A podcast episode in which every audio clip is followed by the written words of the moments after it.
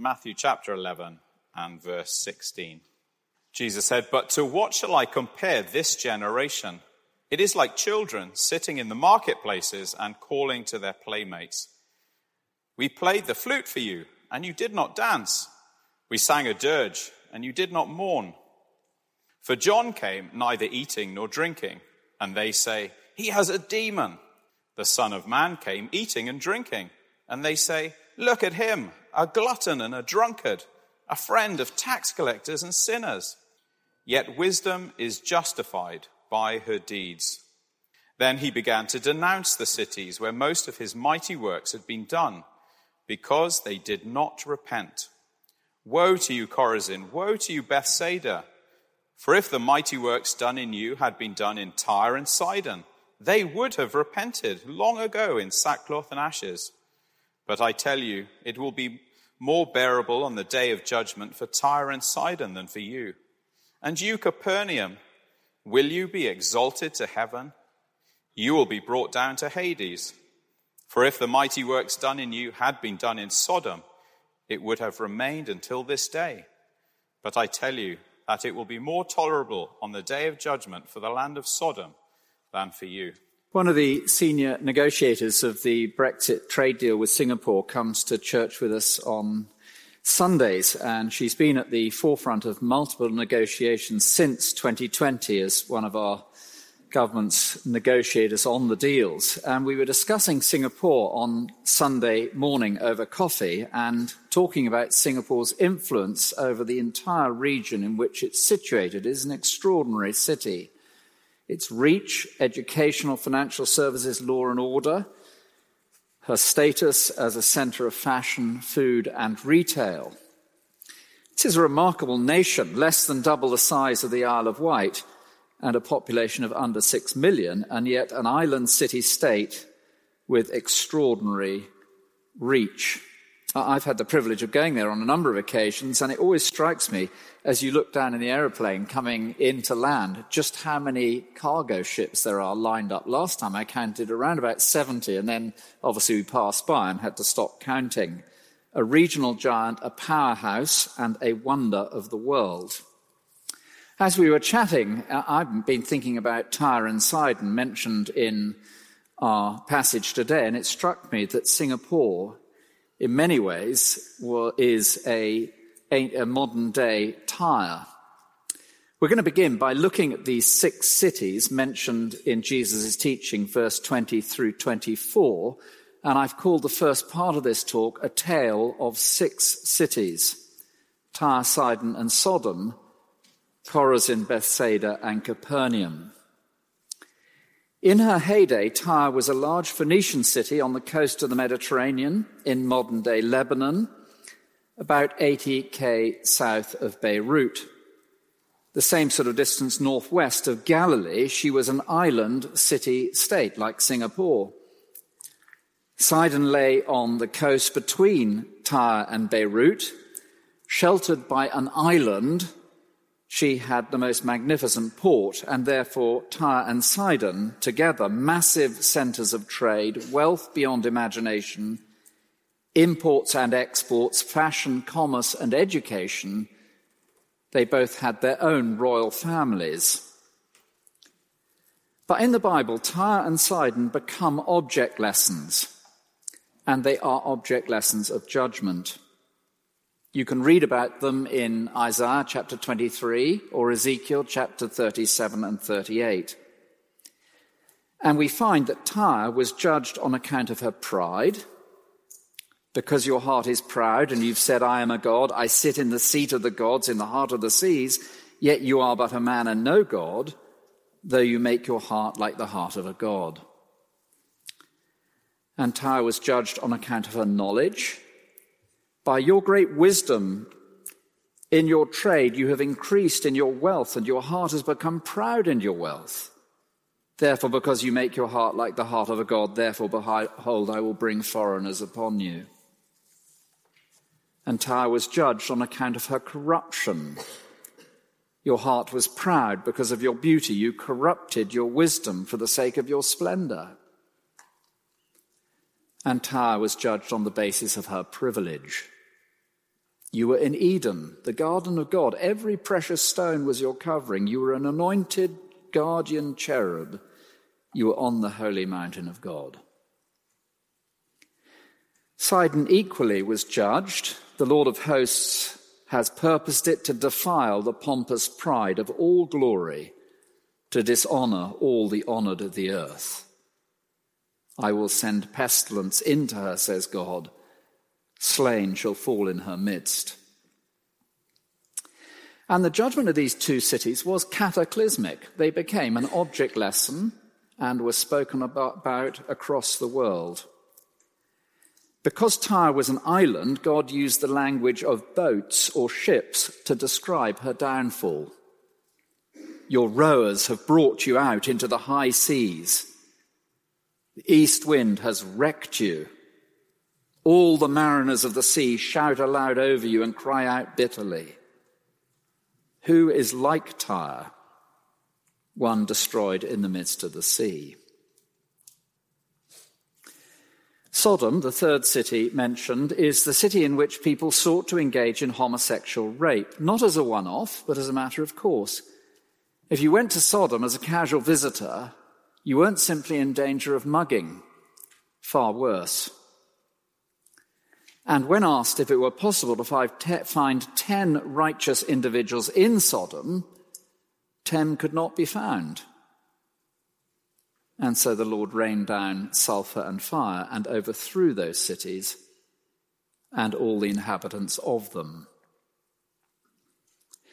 Now, as I've been thinking about these verses, this teaching of Jesus, it struck me that our generation of Christians in the West have grown unfamiliar with the reality of God's judgment expressed on nations in the present. It's actually a constant in biblical revelation that God works in contemporary current affairs to bring about his purposes and, in some cases, judgment. So the Bible assumes that God's hand is over the fortunes of nations today, and the Bible assumes that God's hand removes from nations the privileges that they once enjoyed. The Bible assumes that God's hand can bring about mass migrations to reconfigure the populations and values of godless cultures. And the Bible assumes that God bestows on nations the benefits that they enjoy and that God can equally remove such benefits. And Sodom was wiped from the face of the earth for her wickedness. And Tyre and Sidon were metaphorically dragged into the middle of the ocean, and all three became bywords for God's judgment. But it's interesting in verses 20 through 24, which I'm going to read again in a moment, in the teaching of Jesus that we're examining today, we can see that it's not contemporary, current judgment of which he's speaking. He's speaking about future judgment. He has in mind a final day when God will judge.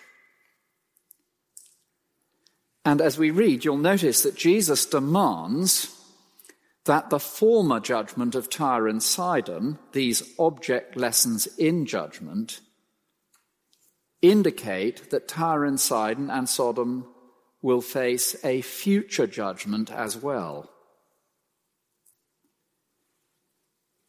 And he insists that the self deserved fate of Tyre, Sidon, and Sodom, great bastions of contemporary liberty and wealth and privilege, of their day serve as a taster menu for the judgment to come. So the verses 28 through 30. He began to denounce the cities where most of his mighty works had been done because they did not repent. Woe to you, Chorazin! Woe to you, Bethsaida! For if the mighty works done in you had been done in Tyre and Sidon, they would have repented long ago in sackcloth and ashes. I tell you, it will be more bearable on the day of judgment for Tyre and Sidon than for you. And you, Capernaum, will you be exalted to heaven? You will be brought down to Hades. For if the mighty works done in you had been done in Sodom, it would have remained until this day. But I tell you, it will be more tolerable on the day of judgment for the land of Sodom than for you. We see there are three other cities mentioned. Chorazin was two miles to the northwest of Capernaum. Bethsaida was the home of the apostles Andrew, Philip, and Peter. And Capernaum was the city where Jesus conducted so much of his teaching ministry. It was the city where he healed the centurion's servant, where the paralytic was raised up off his bed, where Jesus announced that the Son of Man has authority on the earth to forgive sins. Capernaum was where Jesus raised Jairus' daughter and healed the woman with bleeding. Peter's mother in law came from Capernaum. She was healed by Jesus there. The people of Capernaum brought all their sick to Jesus.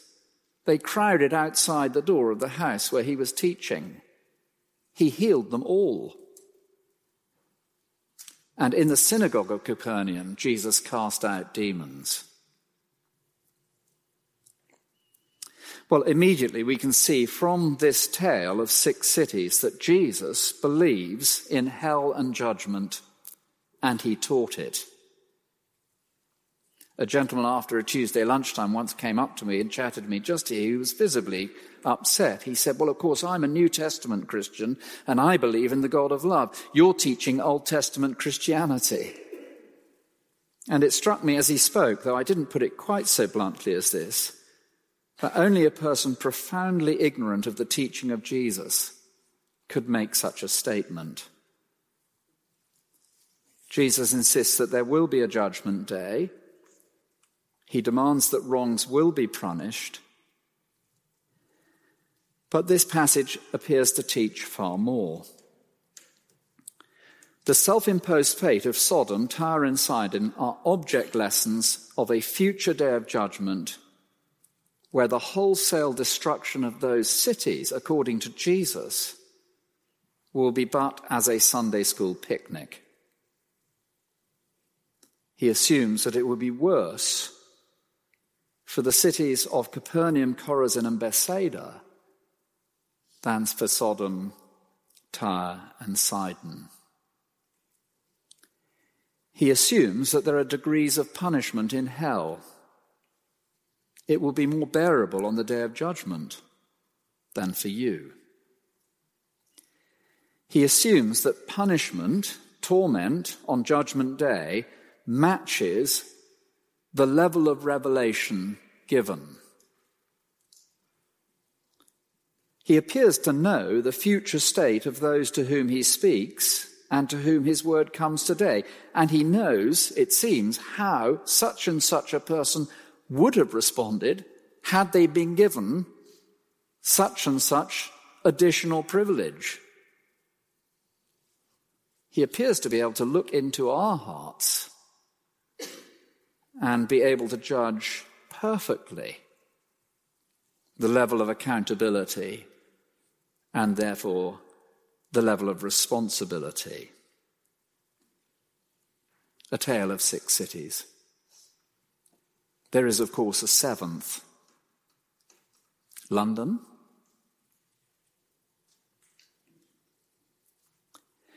This then leaves with one question uh, that our passage, I think, raises for us, and Jesus gives two answers. What causes such responsibility, such devastation for Chorazin, Bethsaida, and Capernaum? Two things the folly of their childish excuse, the arrogance of their stubborn resistance. The folly is there in verses 16 through 19. Here, Jesus analyzes, analyzes his own generation's response to his own ministry and that of John the Baptist. The Baptist was recognized by all as a prophet. He gathered crowds from the nations. He dressed and spoke as an Old Testament prophet. Everybody recognized him as such. He was anticipated in the Old Testament, and he came as predicted. The Baptist message was simple and straightforward repent, for the kingdom of God is at hand. The elite establishment, religious and irreligious, refused to pay attention. Jesus came then, as the Baptist anticipated, offering forgiveness, just as the Baptist had promised he would.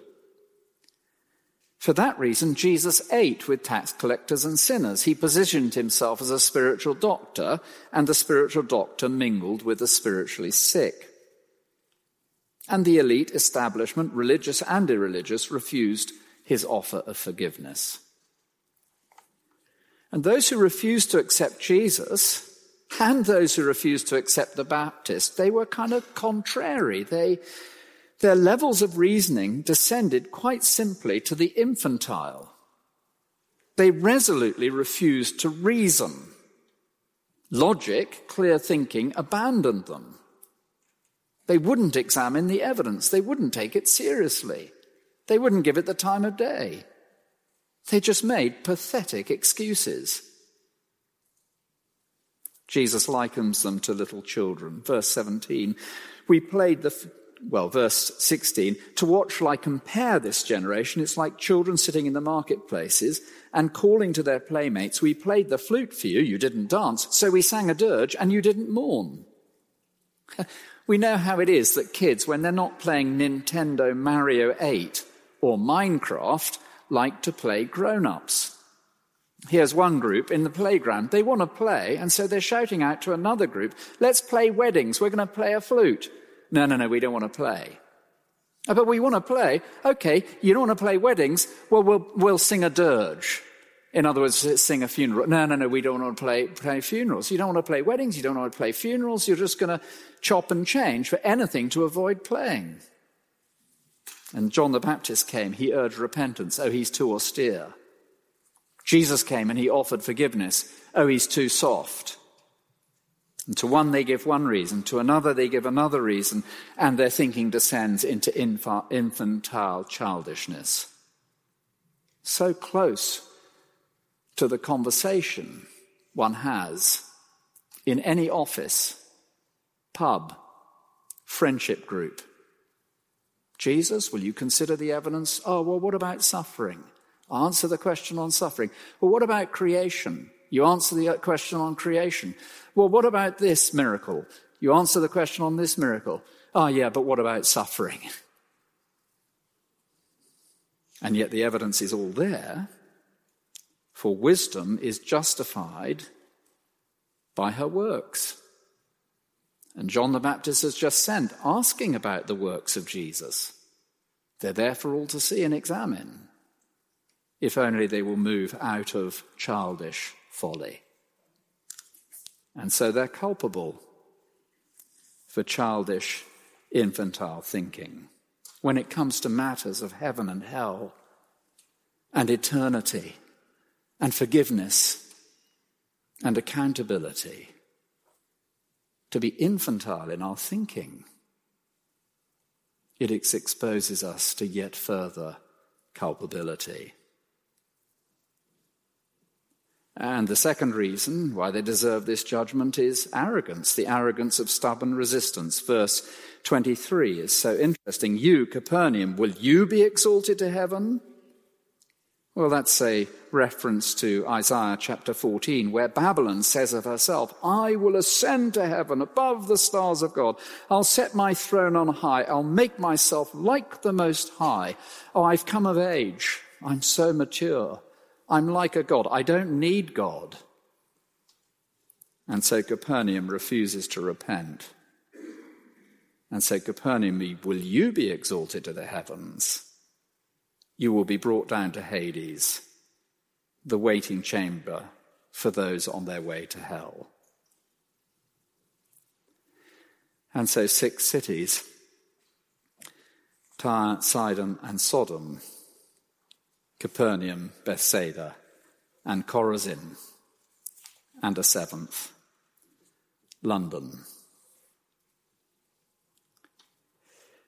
Three concluding observations. One, gospel privilege and judgment go hand in hand. There will be degrees of punishment in hell, says Jesus. Those with greater opportunity will be held all the more responsible. Sodom will face future judgment, as will Tyre and Sidon. Capernaum, Bethsaida, and Chorazin will face far worse punishment. Jesus had taught there. He had healed there. He had raised the paralytic there. He had promised forgiveness there. Matthew himself came from Capernaum. He'd held a party. People had sat with Jesus. What guilt! What punishment! I asked yesterday at a study group what privileges we have enjoyed in our generation.